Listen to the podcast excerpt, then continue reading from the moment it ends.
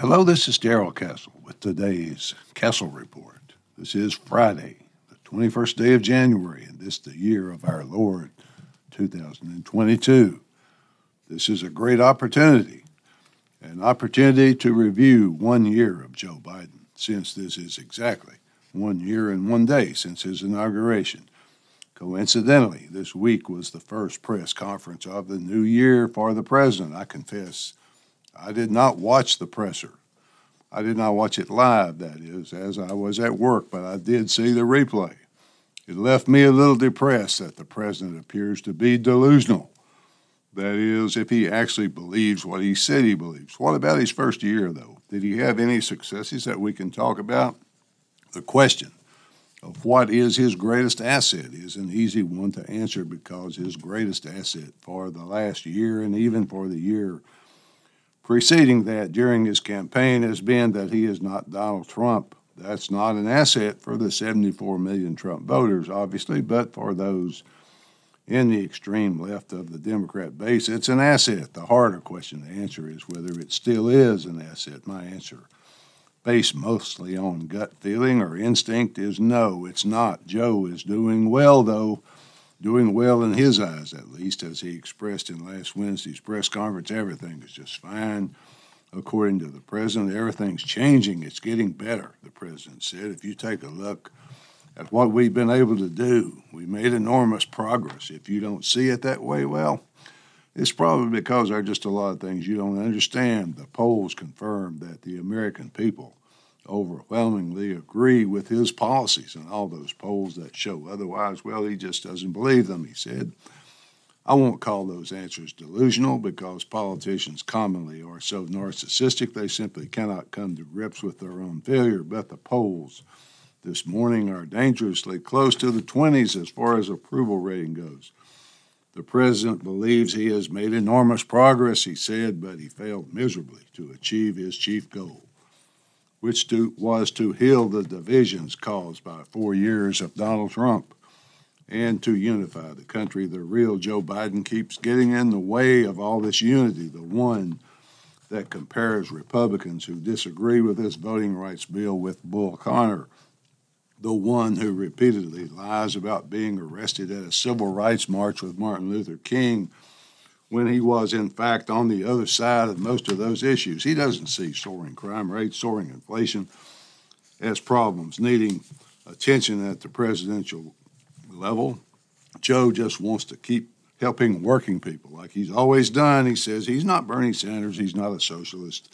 He just wants to help working people. I'm a mainstream Democrat, he said. Everything he said seems to have two effects, with each one scarier than the one before. Is he really the mainstream of the Democrat Party? If so, it spells disaster for that party, because despite what the president believes or says he believes, less than one-third of the people actually approve of his performance so far. Most people can see that the enormous progress he bagged, bragged about includes the worst inflation in forty years. Every time someone goes to the grocery store or gas station, they see his progress.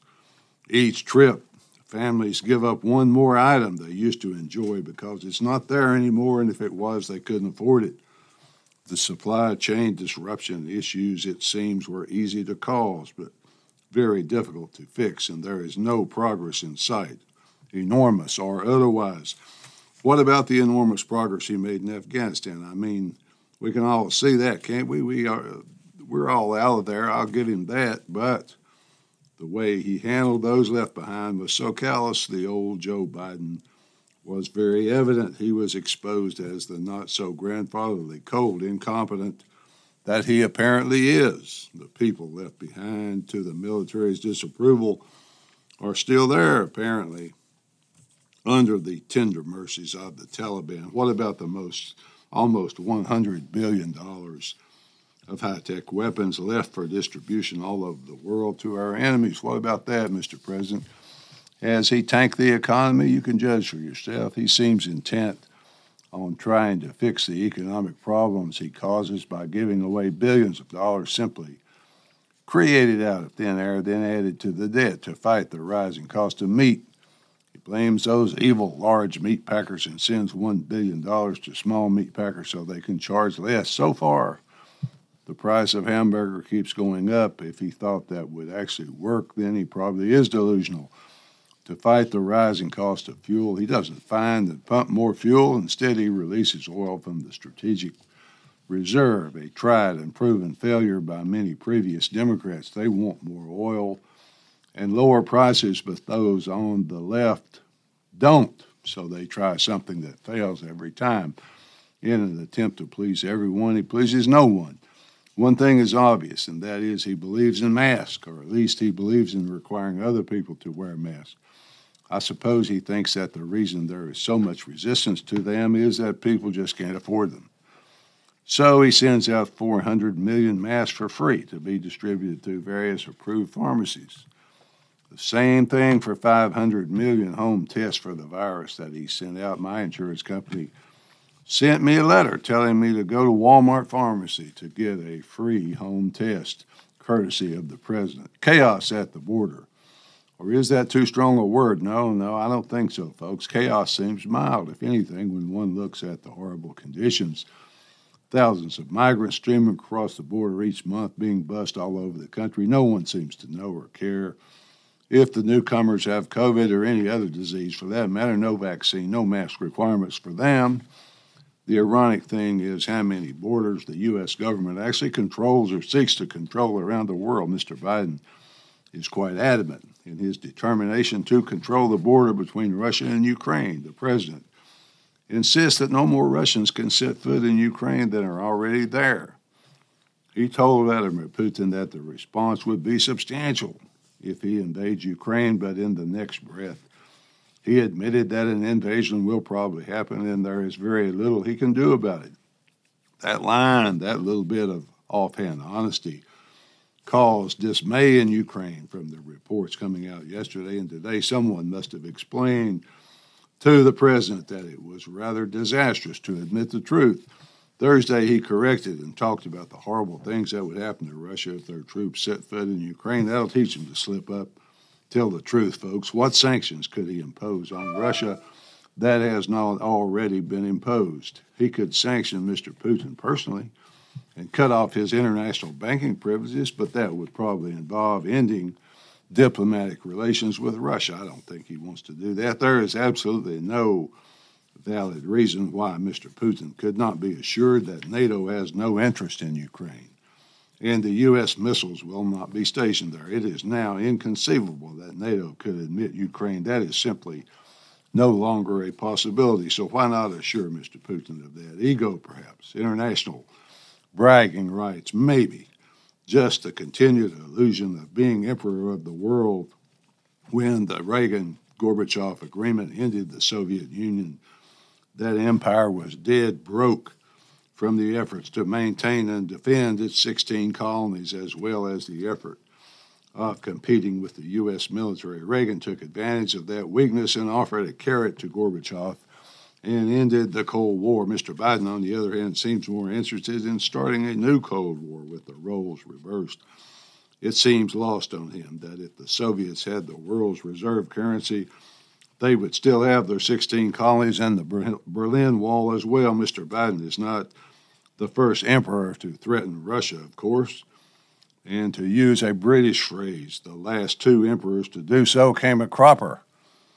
Napoleon entered Russia at the head of a grand army of six hundred eighty thousand men, but only twenty-six thousand ever made it back to France alive.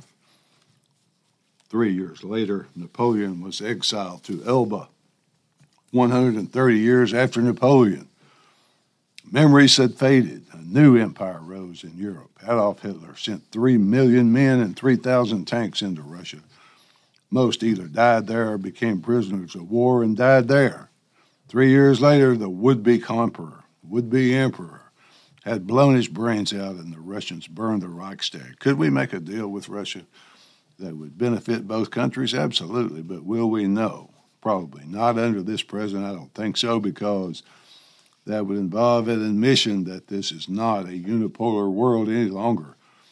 And at that point, it would humiliate Mister Biden. How the U S handles the issue with Russia is similar to the issue with inflation. Those who make decisions and order the buttons pushed to create money can stop pushing the buttons and curtail inflation, or they can lie about it. Naturally, they lie because that's what those drunk with power do. They lie in order to keep power, in order to make other people do what they want. The issue with Russia could be resolved with a simple deal that practically exists already, but it's better to just make some pretentious lie to appear to be strong. I see many opportunities that present themselves from which the country could be at least partially unified, and at least some of the pressure could be released from the pressure cooker. But he normally not only does the wrong thing, he also does the opposite of the right thing. For example, in Atlanta the other day during the speech on the voting rights bill, he could have extended the hand to the seventy-four million voters who chose someone other than him, but instead he gave them a symbolic middle finger by comparing them all with segregationists such as Bull Connor. Essentially, he said, vote for my bill, support my bill, or you are Bull Connor. One final issue where the president could perhaps achieve some unity and extend a hand is the issue of the proper role of parents in the education of their children. The president could create unity, calm some unease, perhaps help himself politically if he could just define the role of parents differently than the other members of his party. The denial of parental rights in the education of their children has already caused a long Democrat state, which is Virginia, to elect a Republican governor, lieutenant governor, attorney general, and shift the majority control of their legislature rather than continuing to call those parents racist, segregationists. Why not address their concerns, and perhaps some of the problems could be solved? Maybe an honest approach would save at least a few of the Democrat House and Senate from the massacre expected this fall. The midterm elections are still ten months away. A lot of things can happen before then. A lot of things could change the results, of course. What about war with Russia? What about that, for example? That would throw the political balance into disarray, wouldn't it? But even Joe Biden is not that callous, folks, is he? In conclusion, we have talked about the worst poll numbers in history after the first year of a presidency. But what does the president think about his first year? He admits we have problems. He admits that families are suffering, so he will create some money and send it to them, which, of course, will make it worse.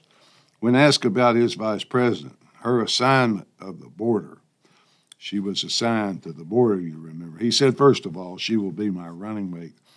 I did give her the assignment. She's doing a good job, he said. Perhaps that does indicate some dementia, but at least it means he's delusional. I'm glad he likes the vice president because no one else seems to.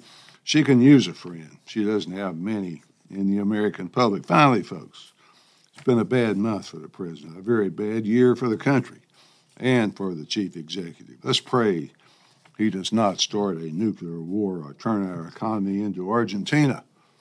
That country, Argentina, often called the most European country outside Europe, its currency, the peso, cannot be used for international payments, so it must use the dollar. Therefore, it cannot inflate away its debt, as can the United States. Argentina, that's another way of dealing with its debt. However, it just doesn't pay. Occasional default is an Argentine tradition, but not an American one, not yet at least.